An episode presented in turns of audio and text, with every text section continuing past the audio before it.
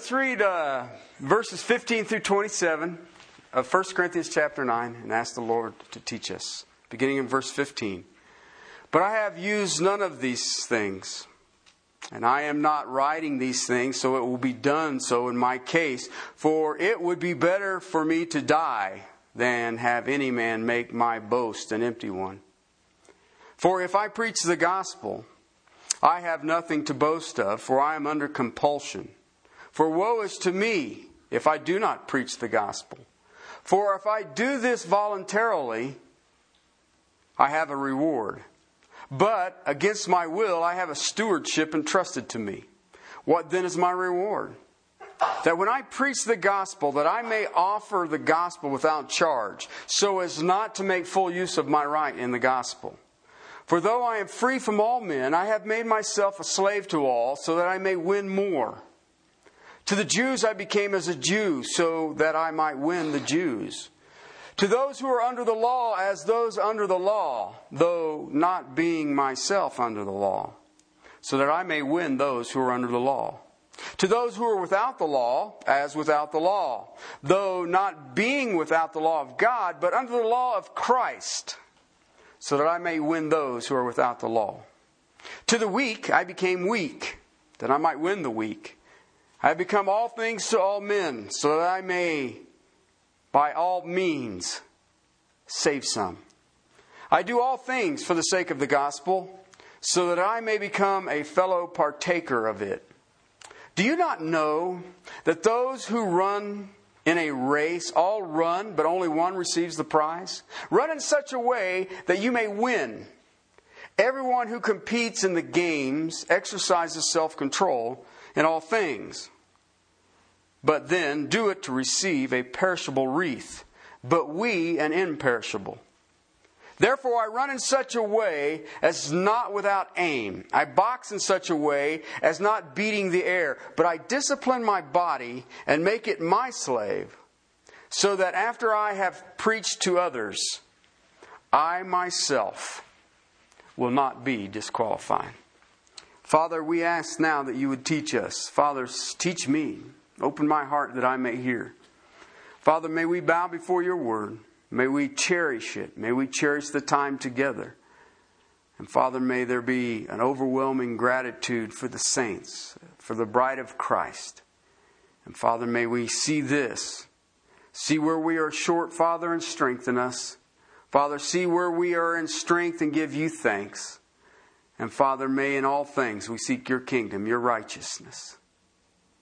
To you, my Lord, in Christ's name, amen. We're looking at a, a text, this is actually the fifth message on the limits of Christian freedom, the priorities. The principle of Christian freedom was stated in chapter 8. And then he went through and he illustrated it in his own life in chapter 9, the first part of chapter 9. And now he moves into uh, verses 15 through 27, and he delineates two focuses here. Okay, the priorities of my Christian freedom, first and foremost, are to the gospel. Okay, secondly, it would be to the lost. And I want to make sure that we understand this. But, but I want us to understand what he's getting at right here. Because he starts in verse 15 I have used none of these. And what he's speaking of is his freedom. He had a freedom to earn a living by the proclamation of the gospel. But Paul took that freedom and set it aside to, so that no man or no woman, no matter where he was, was, would say that he is preaching a message solely for the financial side of it as a vocation. All right, now I look at it and I see what he dealt with in his life because of his proclamation of the gospel, and I think, many crickets, whatever they paid him would never have been enough. I mean, to be stoned and left for dead and beaten with rods and arrested time and time again, put in stocks and chained to a Roman soldiers, to be bitten by a viper and shipwrecked, and a few other odds and ends that he classifies as light afflictions.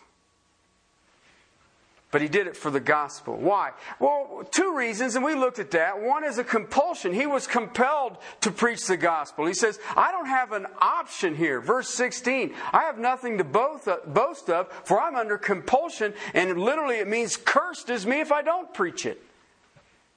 And then we looked at Jeremiah, and Jeremiah said that I tried that for a little bit to, to quit, to keep my mouth shut because I don't want to do this. And he says, the torment of the word of God in my bones was worse than anything that a person could do to me. So Jeremiah pressed on. That's the same heart that you see in the Apostle Paul. That should be the same heart that is in the church. We should be under compulsion to preach the gospel, to live lives that bring glory to the King of Kings and Lord of Lords. But he also said that I have a reward. And this was something that he was adding to his ministry. This was something that by the sacrifice of his freedom, okay, not being paid for the gospel, he had literally a reward in it, that he could boast in this. This is something I'm doing in my gospel. This is something I'm doing in my ministry. What was that? I don't charge money for it. Okay? And yet, biblically, we've seen it, we looked at this in depth, that it is right to pay those who labor in the word. All right? But he says, I didn't do it for the money. All right? Then it brought us into the lost 19 through 27. All right? So he shows a purpose here, is the way I sort of look at this. And he says that I, I do this because I want to reach three categories of people. I want to talk to three categories of people. All right? Why? I am willing to forfeit my rights as a Christian. How, Paul? He says, I know that I am free of all men. And that literally what it means. The system of all men I am free from. The priorities of all men I am free from. The attitude and actions of all men I am free from. Okay? The religiosity that man likes to push out front, he says, I am free from all of that. He says, but I have made myself a slave to all. Why? That I may win more. Now, it literally means uh, to profit more. Okay, and I'll show you how this plays out, all right? But we looked at this last week. He says, To the Jews I became as a Jew, so that I may win the Jews, to those who are under the law, as under the law, though not being myself under the law, verse 20, that I may win those who are under the law. That today, for you and I, would be the religious people. Did you know that there's actually people who attend church with a fervor who are not saved? Did you know that? Okay? Those would be the people who were under the law. Contextually, what he's speaking of, the Jews, how much of the Bible did the Jews have? All of it. Why? New Testament wasn't written. Paul was in the process. He was writing fervor. okay? Every time he'd get arrested, he'd write letters. All right? So, but do you see what I'm saying? We, we need to pay attention to this. He says that to those who are under a system, I will bow to that system so it may gain audience to you. If you had a Jewish friend, I, I, look, I, give you this illustration. If you had a Jewish friend and you were bearing witness to them of the changed life in Jesus Christ and you invited them out for lunch or something like that, you wouldn't buy them a ham sandwich now, would you? Okay? I was in Israel back in March and I adhered to all the dietary laws. Why? I didn't have an option. That's all they served. I'd like to tell you I was a great servant. I'd give anything for a real cheeseburger. all right? But it's stuff like that that we really have to pay attention to. Okay? I'm not going to do something. There are people out there today who will quote unquote say, This is what I perceive a Christian to be. Okay, now I want to keep you in mind here. I'm not talking about the moral law, I'm talking about the ceremonial law. Okay, a lot of uh, we have things that I classify as the gray areas in Christendom. The word of the Lord doesn't speak specifically on it. All right? And there are people who will bring burdens, bondage upon other people because they believe that this is right or this is wrong. Uh, I run into some, um, they're called the Orthodox in Israel. Okay, the Orthodox Jews in Israel are not like the Orthodox Jews in America. Orthodox Jews in America are classified as liberal. Okay, they will. Uh, they have lady rabbis. Okay, now I run into Orthodox Jews in Israel, um, and it was a strain for them because I was a Gentile and they were having to talk to me. But they do not recognize at all the government of Israel. Okay, the the money that is tr- the, that the government of Israel produces over there is called the shekel. All right? They will trade nothing in the shekel. Okay, because that gives credence to the government, and they do not believe that the government that is over Israel right now is God based. All right? And so everything they do, they do, they'll deal in the dollar. They'll deal in anything, but they will not deal in the government of Israel's money. Why? They believe that the government of Israel should be a theocracy run by God and then the priesthood. All right? And that's where they're at. All right? Uh, I had a conversation with one of these men on the Messiah. Okay, why Jesus couldn't be the Messiah. We sat and conversed. Why Jesus couldn't be Messiah. And then I asked him to teach me what are you expecting from Messiah? Okay, and that's part of how that conversation came about and, and what, they, what he, he did as, as a Jew.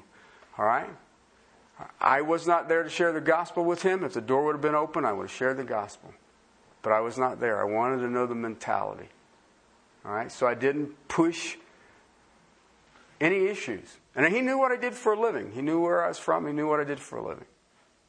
Okay, and and when he left, he was very surprised that I didn't tell him that he was going to hell for murdering Messiah and all the rest of it. So, all right. That's part of it. I just left my freedom alone. It wasn't compromise. All right, I just left the freedom alone. Why? That I may win those who are under the law. Let me ask you a question. Have you ever run into people who are quote unquote Christians and they are so Christians you hate being around them? Huh? And you pray that whatever they have isn't contagious? Huh? You ever, you ever run into those? Okay. They, um, Lenski, the Lutheran pastor, I read his commentary on it. He called them scrupulous Christians. okay? You guys know what I'm talking about. I, you can go into any given church this day and you know that there's a good possibility, even in this room right now. Some of you may have the most orthodox, conservative, evangelical theology that ever existed on the planet Earth and yet not be saved. Do you know that? Jesus said that his church would be made up of the people, the wheat and the tares. And you know what is really cool about it? He says it's not my responsibility nor any other Christian's responsibility to try to separate the two. All right, we've got to get a hold of this kind of stuff. I, I really hope that we understand this. All right, so he, he, he's, he's talking about here in this text religious people who have rituals and ceremonies Okay, and they believe that they literally, if I do the set of the uh, of all the dues, then God will allow me into heaven. Right? I've told people this before and I'll repeat it. There are two religions in the world today. Please understand that. There are only two. One, I can do enough to make God happy and allow me in. Two, I'll never do anything to make him happy, and I have been saved by grace through faith. That's it. Whether it's Islam, Mormonism, uh, even Southern Baptist. No. Um, it, people have works in their mentality. Okay, that's the way we were designed. We were designed to work, but everybody believes that they can work their way into the pearly gates. You can't do it. All right? So, if you look at this text, you'll see that there are some who are Jews. You see, some who are with the law. Those would be probably proselytes. Okay? Gentiles who have come into Judaism. All right? And the Apostle Paul is showing you and I, we who are saved this day, we who have reached a period, a place that I understand what my freedom in Christ is, that for me to reach this, to get an ear to this, is I have to deny myself. I have to deny my freedoms. Why? So that I can get a hearing. And I shared with you that the Apostle Paul found this young man, Timothy, who was uh, of a Jew mother and a Gentile father. And he wanted Timothy to become uh, a disciple, a follower, to, to learn and to, to take up the mantle of Paul after Paul was done. And um, um, he had him circumcised. All right? Paul, now let me tell you something. Paul understood that circumcision does nothing. But he had him circumcised because, first and foremost, Paul or Timothy would be classified as a half breed, a Samaritan to the Jews. That was worse than a Gentile. Okay? The, his mother would have been classified as a traitor. But they would have seen a young man who was willing to be circumcised, and they would have understood that this man was willing to step into Judaism, to follow it. But Paul understood that if he was going to minister to the Jewish people, that he was going to have to have his people around him willing to submit at certain times to the rit- rituals and ceremonies, right? The Apostle Paul says that in my self denial, I understood this. He makes this statement To those who are without the law, as without the law. Who is that? He understood that I need to, to, to, lower myself down. Why? I needed to be at certain places. Paul was with the Gentiles, he would fall into the Gentile pattern. When Paul was with the Jews, he would be in the Jewish pattern. I do want you to hear me well. He never compromised the gospel. All right? When it came to the salvation message, you've got to understand that. All right? Um, if you look at two letters in the New Testament, one, the book of Romans, phenomenal letter, isn't it? I mean, it is literally a letter that could stand outside of Scripture all by itself. All right? And if you look at it, you see the patience and the mercy of, of Paul beginning, and he deals with each system logically and just right on down the line. Here's, here's sin, and here is justification, here's sanctification, here's glorification. In light of this, this is how we should be. And you just read it and you think, that's cool. But if you look at the book of Galatians, it's the same letter, except he is really mad. Okay? Why? Because they knew this. The Galatian area churches were founded by him. He had not been to Rome. He had been to Galatia. And he says, What you have begun in the spirit, you now perfect, perfected in the flesh. Okay, and that just drove him nuts. And he basically was watching a group of people go back to Judaistic plans. And, and I want to share that with you because he went, when he went to Jerusalem several times, he would follow the Jewish customs. Okay? But when he came to Antioch, you know where Antioch is? It's in the county of, or an area of, Galatia. All right, when he went there, he, he would eat with the Gentiles. He would hang out with the Gentiles. He would have a blast. Okay? And one time when he was up there in that area, here comes strolling in Peter. Now, Peter was struggled with this. Remember, God had to literally give Peter a vision. And he, he rolled out this great uh, carpet cloth of all the foods of the world. And he says, I have made them all. Just give thanks and eat, Peter. Get over it. And then he sent Peter to Joppa, which was a Gentile settlement. And Peter, Peter did it. Peter run into Paul up in the Galatia area. And they were eating with the Gentiles and they were having a blast. Right? I mean, they were eating with the Gentiles and drinking with the Gentiles and, you know, doing with the Gentiles. But something happened. Okay? Some of them came up from Jerusalem. Okay? Thems showed up. And what happened to Peter? He withdrew from the Gentiles because of these Jewish leaders from Jerusalem. Okay? Paul says, I rebuked him to his face. Why? That is compromise. That is compromise. Why? You just put a stumbling block in front of these Jewish people, these Jewish friends, these Jewish brethren that you were ministering with and 2. Why? All of a sudden you have these Jews showed up and you do, all of a sudden believe you're better than them? I moved away from the Gentiles so I'd hang out with the Jews. Nah, that'll get you in trouble. And Paul, Paul confronted that. Okay? We need to pay attention to this because, you know, when I read that out of the book of Acts and out of Galatians, it's fascinating because I see Paul. I, it's fascinating to me because it would seem that it would be easier for Paul or for Peter to adhere to Gentiles than it would be Paul. I mean, let's be realistic. Before his conversion, Paul gave the definition of legalist. I mean, if you looked up legalist in, in the Jewish dictionary before his Damascus road trip, you would see a picture of Paul. Right? Tribe of Benjamin, circumcised on the eighth day, a Pharisee, zealous for the law, da da da da da da da da da down the line. And yet it seemed that Paul had fallen into the Gentile patterns and it didn't bother him nearly like it did Peter.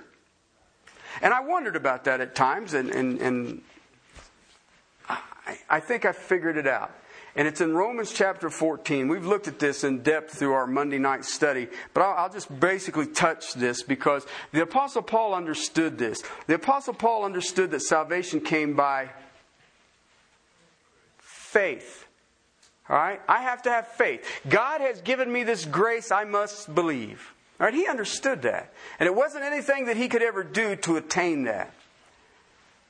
He makes this statement in Romans 14 except the one who is weak in faith. You got that? You hear what he just said?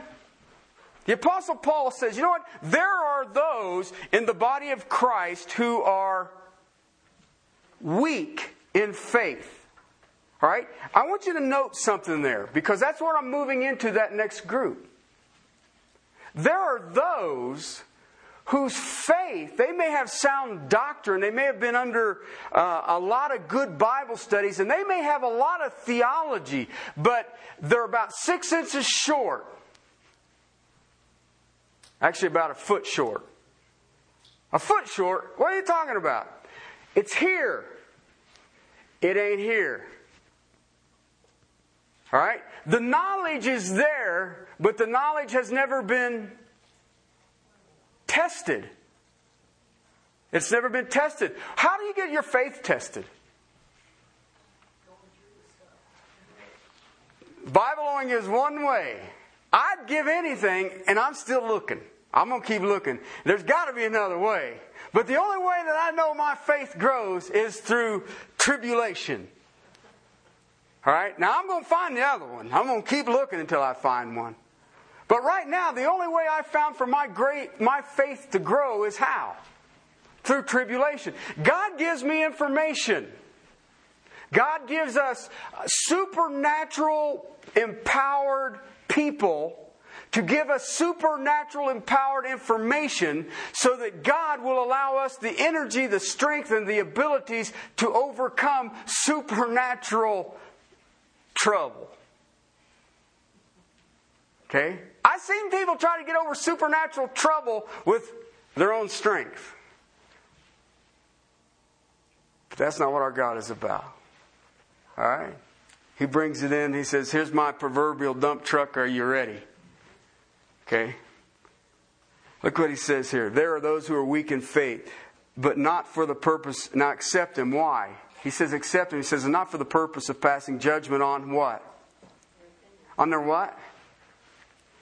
On their opinions. You know what's cool about this? I look at this group that's here today, and, and I've got everything from old Jacob over there, uh, who, wake up, Jake, um, to, uh, you know, Justin, Al, Mary, and all the rest of it. You know what? What's so cool about this whole group of people? Every single one of you in this room has your opinion. Okay? And I guarantee in most cases you got your opinion about just about anything, don't you? Okay? And it says here that I'm supposed to accept you and your opinion. Okay? I seen a t shirt when I was down in uh, Durango last year with the uh, youth. Um, and my wife would be so proud of me. My wife always fears when I, I go out and I'm alone uh, because there are things that I like to put my hands on and make mine that uh, tend to be offensive at times. Okay, and I so, but I sometimes I, I think T-shirts, the sayings on T-shirts say more than I could ever say. But I found this one, and it says, uh, "I see your point. I still think you're an idiot."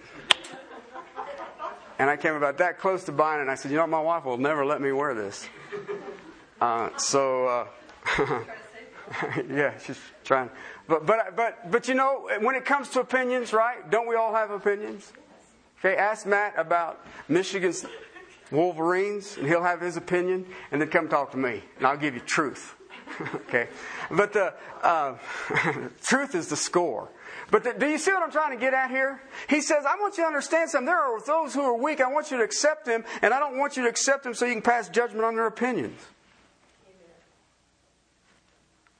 Okay? One person has faith that he may eat all things. Amen. Love that guy. But he who is weak eats vegetables only. I'm not sure about them people. But you know what? I'm going to accept them. If you want to sit around and eat the same food rabbits do, knock yourself out. I, I don't have a big problem with that. All right? Now, there, you just see my opinion. But do you see what I'm talking about? Okay? And, and, and we, we need to grab this. We need to understand this. I want you to drop down there, Romans 14, verse 7. For not one of us lives for. You get that? That's a big picture there. You need to understand that. Why? He just come out of 12. Okay, Romans chapter 12, we all know how that starts, right? I beseech you, I beg you, I urge you, brothers, in the mer- by the mercies of God, to do what? Present yourself as a living sacrifice, holy and pure. All right? This is your act of worship. Don't be conformed to this world. Don't be pressed into the world's mold, but be transformed. How? Take your mind and renew that bugger. Put new information in that thing.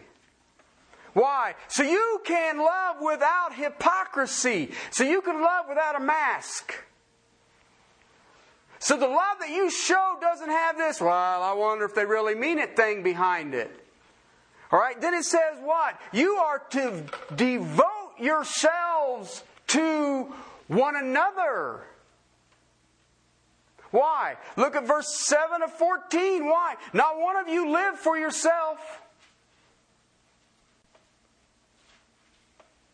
And not one dies for himself. Move that on over and you'll see it in verse 8. For if we live, we live for. For who? Okay, now listen, I want you to think about what I'm dealing with. Is this your self denial? Do the life I live, who is that for?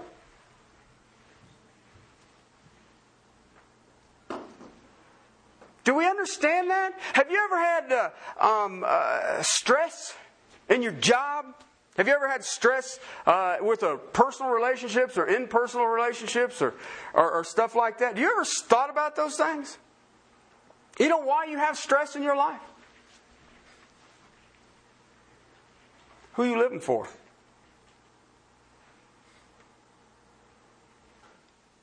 Who are you living for? If you have stress in a situation, you know what you're just saying? I'm doing it in my strength. If I'm doing it for the Lord, guess what? I can't mess this up.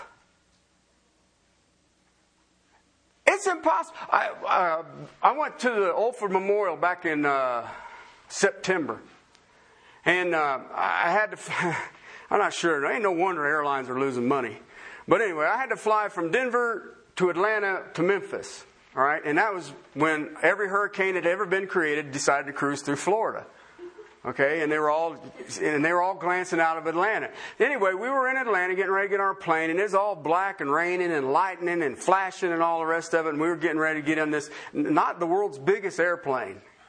Okay, and you're just sitting about it, and this, and this this lady was she you could tell. Oh, I found out she'd never flown before. And I'm thinking, well, you're up for now, aren't you? And she sat there and she says, this has got me scared. And I said, why is that? She says, well, what? I said, there ain't nothing going to happen. Why? I said, I have an appointment. The Lord is predestined and I have to be there. And I have to be in Memphis for the memorial of my mentor. And I know my Lord will not, make, not let, have me miss that. And she just looked at me like, oh God, I'm sitting next to an idiot. no. But I knew that where I was going and what I was doing was all preordained, pre planned, pre packaged. It was a plan that my God had. And you know what? I couldn't mess it up. There wasn't no hurricane going to mess it up. But see, if your faith is in what? If you're in yourself, then you're in trouble. My faith is in my Lord and Savior Jesus Christ. I allowed my daughter to spend a semester studying in the lands of God in Jerusalem, just outside of Jerusalem. And I had people saying, Are you nuts? And I said, Why? You're letting your daughter over there with bombers and all kind of weirdo and all that and. I said, Yeah, amen. You know what? I am convinced that God is still in Israel. Okay, now he's not in Eugene, Oregon, but he is in Israel. okay. Well, I got we got some friends that went to Eugene, Oregon, and he called me and he says, "This is terrible up here." I said, "Why is that?" He says, "God's just not here." I said, "I said, yeah, I'd say that's terrible because the only place I know He's not is hell." and, and, I'm thinking you might want to run, uh, but uh, but do you understand that? Why? Those who are weak in the faith struggle here. Look what he says here. For whether we eat, whether we live or die, we are what? What's it say? We're the Lord's. Therefore, let us quit judging one another, he says in verse 13. Verse 16, he says, Therefore, do not let what is for you a good thing be spoken of as evil. Okay, now do you understand why he rebuked Peter? Very simple. Why? He was partaking of what the Gentiles done when the Jew, Judaizers showed up. They got offended by it, and he pulled away from the Gentiles. And guess what? It could be spoken of as that Paul or that Peter would be a hypocrite. Okay? You ready? You understand that? I am for the Lord. The Lord is, is for me. All right? He is going to grow my faith. Was Peter liberated as Paul? Absolutely. Did Peter know it? Well, Peter had a, a, vision. He knew it. And yet the Apostle Paul understood that there are times when I have to set aside some things. When I shouldn't eat meat offered to idols. All right, I shouldn't drink. He, he dealt with that the rest of Romans 14. I, I want to get back to our text, okay? So, do we understand that? All right. So, when Paul was in a Gentile region, which he was the apostle to the, which meant probably most of his time he was where? But when he went into a Gentile city, what was the first place he went to? Synagogue, the collection of the Jews. Okay? But he talks about another group here. And I want us to look at that one in verse 22. To the weak, I became weak. What would the weak be? Romans 14 1. Those who are weak in the faith. Okay, when you think about the word faith, we, we get mystical or something. We, oh, I just have the faith. I need to positively confess and all the rest of it. No, that is partly there, but I want you to understand this. When you think about your faith, ask yourself a question how much do I trust God?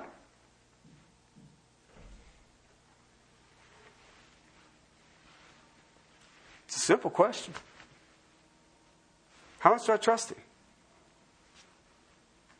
Okay?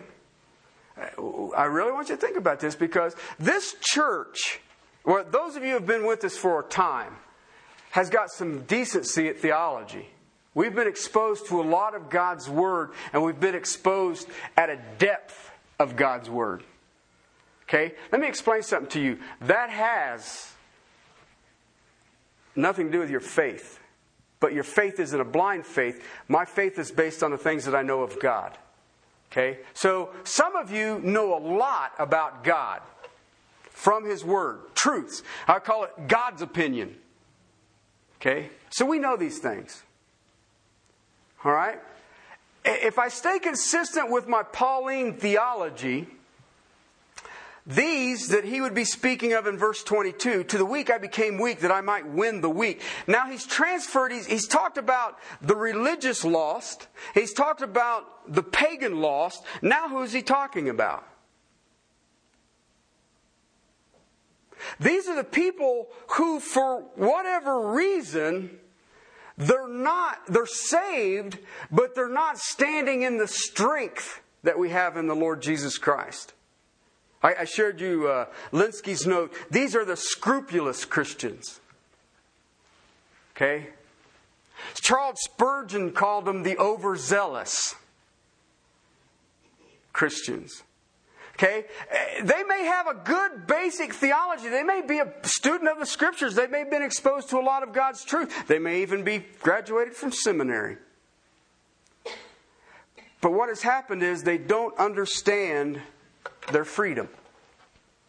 Their freedom in Christ. How many of us today go hear a message, all right, or maybe study the Bible? Okay, maybe I'm in a Bible study, or maybe I'm, uh, you know, maybe I'm in a Bible college, or maybe I study on my own, or I'm in several Bible studies, or all the rest of it, and I'm taking the information in so that I can go do it. How many of us do that? Okay? I will give you this very simple statement. What you began in the Spirit, you will now perfect in the flesh. Do you really believe that you can look at the holy Word of God, find all the do's and don'ts, and go do them? Really? Then why did Jesus need to die for you? Because all you needed was the information. See the difference? Why? Is that faith? No, that's works. He has given us works that He preordained. Why? Because we were created His image. We are His workmanship. Not your workmanship, His workmanship. Do you understand that? Do we grasp that? I see Christians who will grab a hold of a whole bunch of information and just make life miserable for everybody around them. I've seen it over and over, and it doesn't matter the doctrine. It can be the doctrine of grace, and they can beat that thing ragged. It can be the doctrine of predestination, and they will beat that ragged, and not only that, they love beating other people ragged with it. Do you not understand that God has different people at different places in their walk because they're not ready to grow? They're not ready for the faith test to walk in that? And yet, we who think we are spiritual, what do we do? Let me put you in a spiritual headlock and I'll get this down there and you'll walk like a mighty man of God. No, you won't. No, you won't. You'll be a stumbling block you will actually impede that person's growth. Why? To the weak, I become weak. What does that mean? He says, I'll throw all of my freedoms away to hook up with a legalist. Why? So that they can walk with me and see what freedom in Christ really is. I get people, people ask me in, in uh, just different conversations, things that happen in my life and my walk. And, and, and I've had people who've come against me. I've had people, um, yeah, it's just been kind of a bizarre life anyway. But you have these things that happen, and one of my one things is the ones that I pay attention to are those who will not walk with me. Okay, why? They will have a tendency to be scrupulous, zealous. All right, and there's things that I will do that they'll say, well, he, I don't know what, he can even do that. But you know what is amazing about those people? They never really walked with me. They never walked with me. Okay? I think about the instance uh, some things people, uh, if you talk to my wife, my wife has the gifts of exhortation and mercy. And it's just completely uh, um, immersed, encapsulated in grace. It's just really, it makes me sick sometimes. Um, I don't have any of those, and it's not encapsulated. But, but I remember people talking to, and, and I hate to use you as an illustration, so go like this and you won't hear it. But um, um, people have talked about, they talk to my wife, they'll say, How are you doing? And she'll say, Just perfect and great and all of it. And they all get kind of spooked out about it. And they think, Well, I think she's a hypocrite. Really, do you know what my wife had her sister murdered? Okay, did you know that my wife, uh, husband, first husband, died of cancer at 33 years of age? you know, my wife had to marry me. Talk about tribulation. Okay? my wife has a faith that has been through the refiner's fire. So if you ask her how you doing, and she says, "Man, I'm just doing great." You know what? She's only just doing great. But see, if you don't know her, if you're standing out there on the edge, you think uh, she's some kind of Pollyanna. She hasn't even stepped her both feet into reality yet. Truth of the matter is, I wouldn't want to have to carry half the burdens that she's been through. Why? She has a strong faith sometimes. When she's driving back uh, up I 25 in a snowstorm out of Albuquerque, and her husband's rocking out to some Janis Joplin, she doesn't have as much faith anymore. She kind of says, Are you paying attention? Why, sure. Ain't you? and her, I forgot her windshield wiper was all iced up, so she couldn't even see out the window. I could see right here, but I have a very strong faith. I've been through New Mexico. You can't hit nothing out here. but anyway, so but I, I want us to hear these kind of things because if if it if I'm not willing to go to a state of self denial, this is my freedom. How will you ever help anybody? You won't. People who have the mindset of the weak believe that they can actually arrive. Here's one of the bad things about weak in the faith they tend to believe they're strong, which is an, an, obstacle that you can only do. I'll take you back to that word. He says, I have become a slave to all. It's the same word that he uses in the seventh chapter to speak of the bond of marriage. I have come up against that person in such a way that I'm so involved and I'm rubbing up against him that I can possibly influence him. Why? I'd like to get you out of your weakness and get you to strength. And I'd like to get you out of legalism and get you into the freedom that you have in Christ. But I can't do it unless I'm hooked up with him. There are those who would come up and they would come out of a Jewish community um, maybe they want to keep the Sabbath. Maybe they came out of a Baptist mentality and you've got to do this the lord's table has to be at this time and do it this way. And you know i want hymns i want courses i want la la la la la. Listen to it it ain't changed you know, there would be those who would come out of Judaism who still would want to go to the temple. And in some of the th- descriptions that I've heard about the temple, I'd want to go there too. That sounds like an amazing place. Of course, I'd get in all kinds of trouble. All right? There may be that connection to a rabbi, a certain uh, rabbinical teacher. Maybe there were certain customs and festivals and rituals in the home that they rejoiced in, in partaking in. Maybe they never really understood the symbolicness of the way they were to prepare food or their cooking or their methods of cooking and things like that. Maybe they came out of um, uh, the Gentiles thing. Uh, they were saved out of idolatry. All right? They want nothing to do with meat offered to idols. They want nothing to do with the pagan activities, the pagan rituals and festivals. All the holidays would have been to a pagan deity. But see, if I don't have the ability as my freedom in Christ to set aside my freedom, all right, so that I can come and be in a relationship with you, then how can I influence you who are weak? That's what the Apostle Paul is saying. He says, I am willing, I am free of all of this silliness. But I'm willing to forfeit that freedom so that I may influence other people. Why? I'm more concerned about the gospel, I'm more concerned about the lost.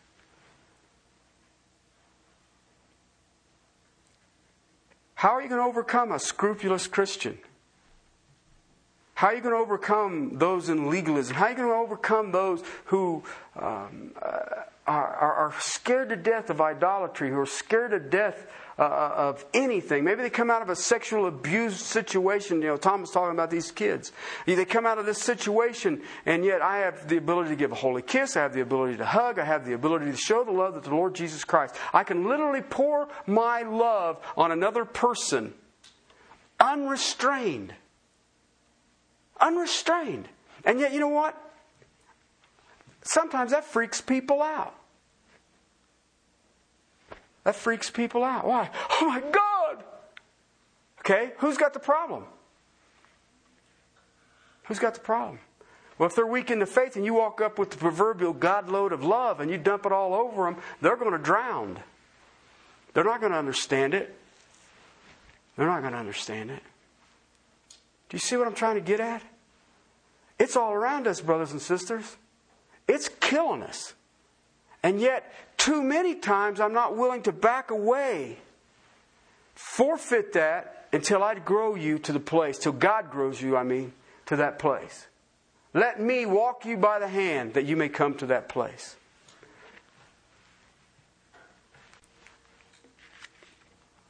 Paul's saying, I adapt myself to them. If they've got a hang up, I'm going to get right in there and say, if that bothers you, I won't do it. Okay? I will do whatever it to open my life that I may gain entrance into your life. Okay? Okay, Paul was sensitive to people. He, you know, he those who are easily offended. He, he, said, You know why? I have a purpose that I want to gain the weak. The word gain there literally means uh, it's a commercial word in, in, in business, if you have a degree in business, and it means to make a profit. And he says, I'm willing to become a slave to the religious people who are not saved. I am willing to become a slave to the irreligious to win them to Christ. I am willing to come a slave to those who are legalistic in their doctrine and don't understand the freedom in Christ. All three groups, Paul says, I'm willing to be enslaved to those people that I can make a profit. That I can make a profit. I like that. I, I just I just like that. He says, I want to win more to Christ. I want to strengthen those who are in Christ. I want more coming into the kingdom, and those who are in the kingdom, I want them to stand in the grace that is in Christ Jesus. I want them to stand in the freedom. I am here to set you free, he said. 22, he summarizes To the weak I became weak, I might win the weak. I become all things to all men. See, he got all men, didn't he? Why? That I might mean save some. The word save there is a derivative sortios that you get salvation from, but it literally means rescue. He's not talking about saving people. Paul understood. Paul's doctrine was solid enough that he knew he couldn't save anybody. But he's saying, I want to rescue some people. Why? And I'm going to do it starting out how? I'm going to deny myself. Why? So I can influence three groups of people that exist on the planet Earth religious lost, irreligious lost, and the, those who are saved who are very, what I call fragile. Try to call fragile. Sometimes I'd like to go break a few bowls, but um, my wife won't let me. All right? So he says, I want to understand who it is. Uh, let me give you an illustration of this. Um, in Acts chapter 21, the apostle Paul was going back to Jerusalem. When he got he arrived in Jerusalem, the brethren received us gladly. And the following day, this is Luke writing. The following day, Paul went in with us to James, and the elders were present. All right, so he goes to the church of Jerusalem. Okay, after they were greeted with after he had greeted them, he began to relate by uh, one by one all the things God was doing among the Gentiles through his ministry. And when he had heard this, he began to glorify God and said to them, See, brothers, how many thousands were among the Jews of those who believed and were zealous for the law? And he goes on and he says, And we told and they have been told about you, and that you are teaching all Jews who are among the Gentiles to forsake Moses. Okay, a rumor had come out Anybody ever had a rumor about him? Huh? I'm getting my five years worth here in the last couple of months. There are people saying things about him. Okay? A lady in our church run into a lady who sort of frequents this assembly and uh, said that uh, wanted her to go to church with us. I said, Where are you going? I'm going to another church. Why? He says, Well, I heard Castle Rock closed. Well, key still works. But uh, it's stuff like that that we got to really pay attention to. Why? Why were they saying this? Well, they were confused. Jews were into the ceremonial law. Paul wasn't. nor was Paul even telling Gentile converts to partake of the ceremonial law. Remember what James said when he sent a letter to Antioch, the church in Antioch of the Gentiles? Just don't eat the stuff strangled. Okay? Don't eat meat offered to idols. Why? Don't offend the Jews. Why? We're still trying to reach the knuckleheads. That's not what James said. That's a paraphrase. Okay? Do you understand that? Don't do anything. It's hard enough to tell a Jew that they had already killed their Messiah without walking up to them and saying, oh, yeah, by, all, by the way, all the rest of this stuff is silly too. Okay? Yeah, you're going to win a whole bunch of them that way. And James was smart enough to say, listen, I grew up with Jesus and didn't see he was Messiah until near his death. Okay? He is my half brother. All right? And so James understood what was going on. He says, You know what? They've told us about you and that you are teaching all the Jews among the Gentiles forsake it. All right? What then is to be done? If there's this big rumor about me and that I'm telling people that I, to forsake Moses, what is to be done? Because they're going to hear, he says there in verse 22, that you've come. And they're going to be ticked off about it. All right? Here's what he said to do. Therefore, do this that we tell you have four men who are under a vow. All right, now, he, he, basically what James says, and I'll, I'll just explain this to you. You can read it yourself. There's four guys in the church in Jerusalem who have taken a Nazarite vow. Numbers chapter 6. You know three guys who took Nazarite vows. You know Samson? Everybody knows? Some of you know? Okay, some of you know Samson. Samuel had a Nazarite vow, and John the Baptist had a Nazarite vow. And there's a, and number six lists all this stuff. Now, Nazarite vow is as long as you want it to be. Okay? But the temple, to take a Nazarite vow, you went up to the temple and you said, I was going to take a pledge. All right, I'm going to take a Nazarite vow. I'm not going to touch dead animals. I'm not going to eat this certain food. I'm going to dress a certain way. I'm not going to cut my hair. I'm not going to drink wine. And I'm not going to do this. When the vow was done, you would cut your hair and you'd give it to the priest and he'd burn it at the altar as an offering at the vow. And basically, a Nazarite vow was always stipulated. Grab a hold of this. It was always given on an overwhelming gratitude for something that God had done. Think about the three Nazarite vows. Samuel, who was her mother? Who was his mother? Hannah. Hannah. And she got up and was wanted a child. And in gratitude to God, what? Presented Samuel Nazarite vow. How about Samson? Dad freaked out. God said, I'm going to do something, man. We need to give our kid as a Nazarite vow or God's going to strike me dead. All right, no, he, he was scared. Uh, that's, uh, make a note of that. If somebody said they saw God and they're not afraid, they didn't see God. Okay? John the Baptist. Overwhelming gratitude, right?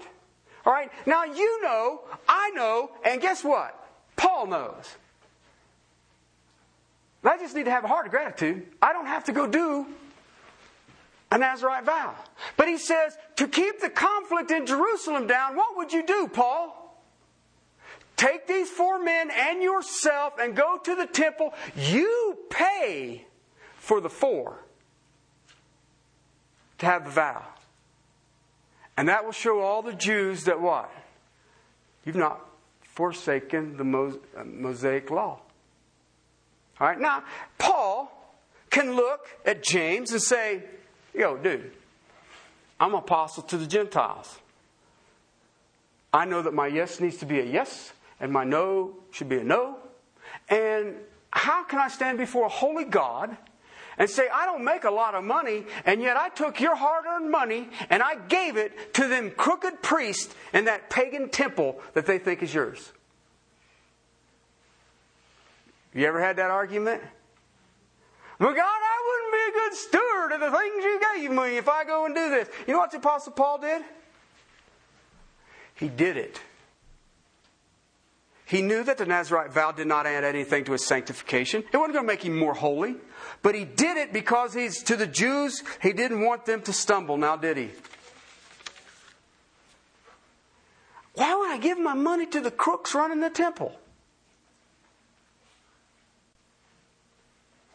I can tell you why.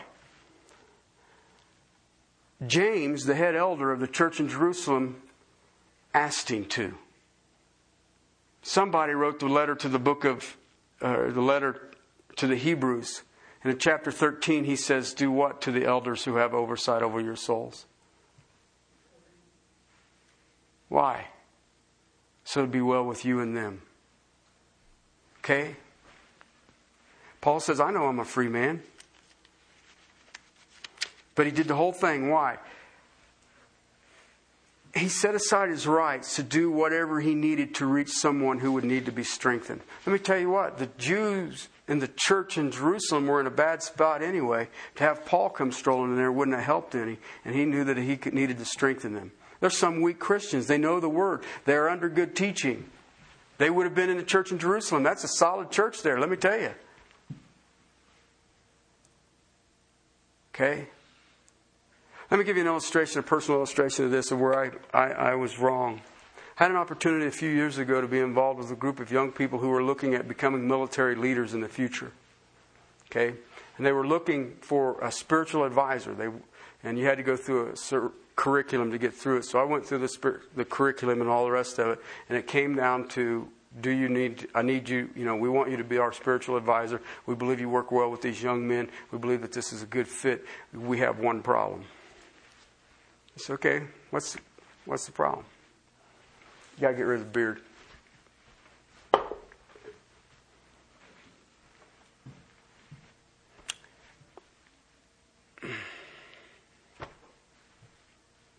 I walked away from it.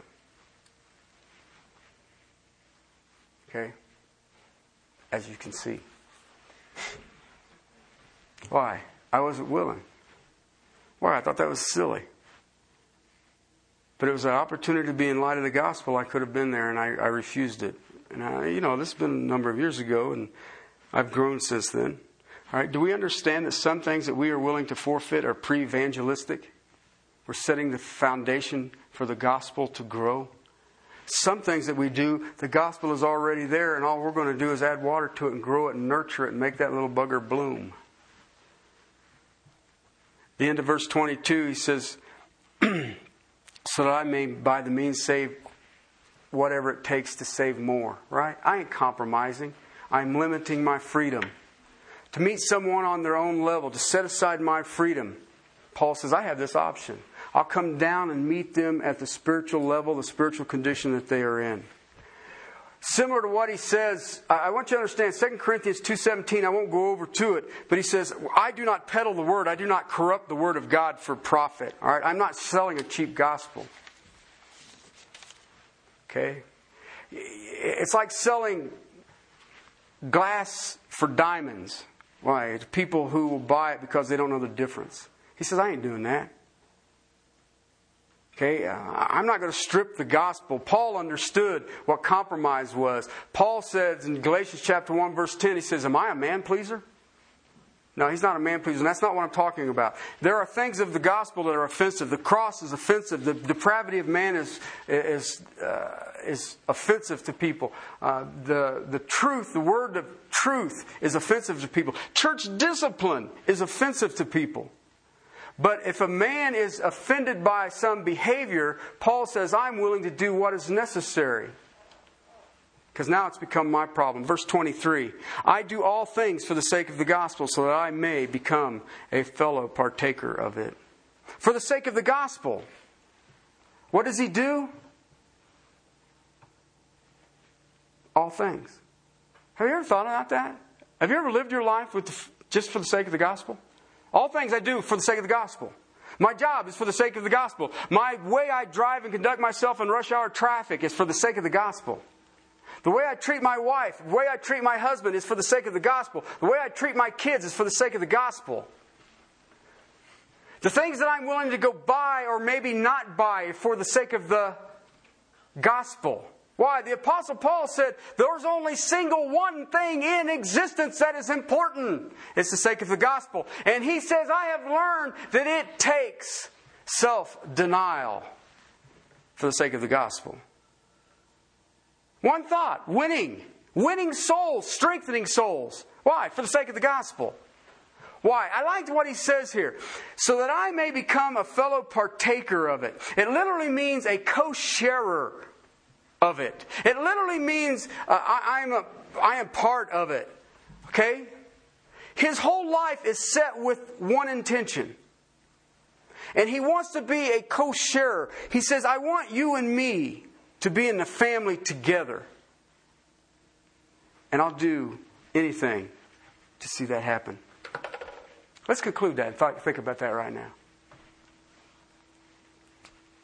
He understood the gospel, and he understood the three types of human beings that walked on the planet Earth, still today. What are you willing to do for the sake of the gospel?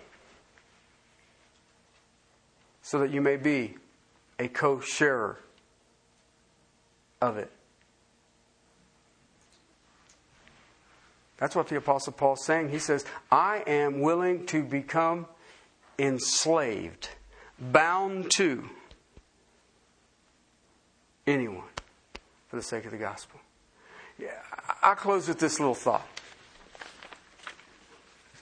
Heard a message this week when I was down in Albuquerque. The Apostle Paul was thrown into prison numerous times for no apparent reason. And he always would claim that I was bound or chained for Christ. Okay? And the letters to the Philippians, you see this. Okay? And he talks about it. And this is his, his imprisonment. And he would have been chained, uh, wrist and leg, uh, every day, 24 hours a day, to a Roman soldier. Right? And he says, In my chains, I am here by the chains of the gospel. I am chained for the gospel. And he says, I know that my chains right now is for the furtherance of the gospel. Right? Now he's in Rome at the writing of the Philippian letter. All right? Have you ever he says that this is in chapter 1, chapter 2 of, of Philippians. All right? And you read that and he says, you know, he says, I'm chained to a Roman soldier 24 hours a day for the gospel. Okay? You know what's amazing about that statement? Have you ever looked at the conclusion of the letter? It would be the Praetorian Guard who he's chained to. Okay? Caesar's personal guard is who he's chained to. And he concludes it. He says, All the saints of Rome and the house of Caesar send their greetings to you. He's chained to a Roman soldier for punishment, and he looked at it as a one on one church service. And you're stuck with me, and I'm only going to preach for as long as you're chained to me. So when the Apostle Paul makes a statement to the Corinthians that I will become ensnared, I will become enslaved, I will become bound to another for the sake of the gospel. He lived it. He lived it. That even the household of Caesar would hear the gospel preach. Let me ask you a question. Has your household heard the gospel preached? Has your co workers heard the gospel preached? People that you interrelate in your neighborhood, have they heard the gospel preached?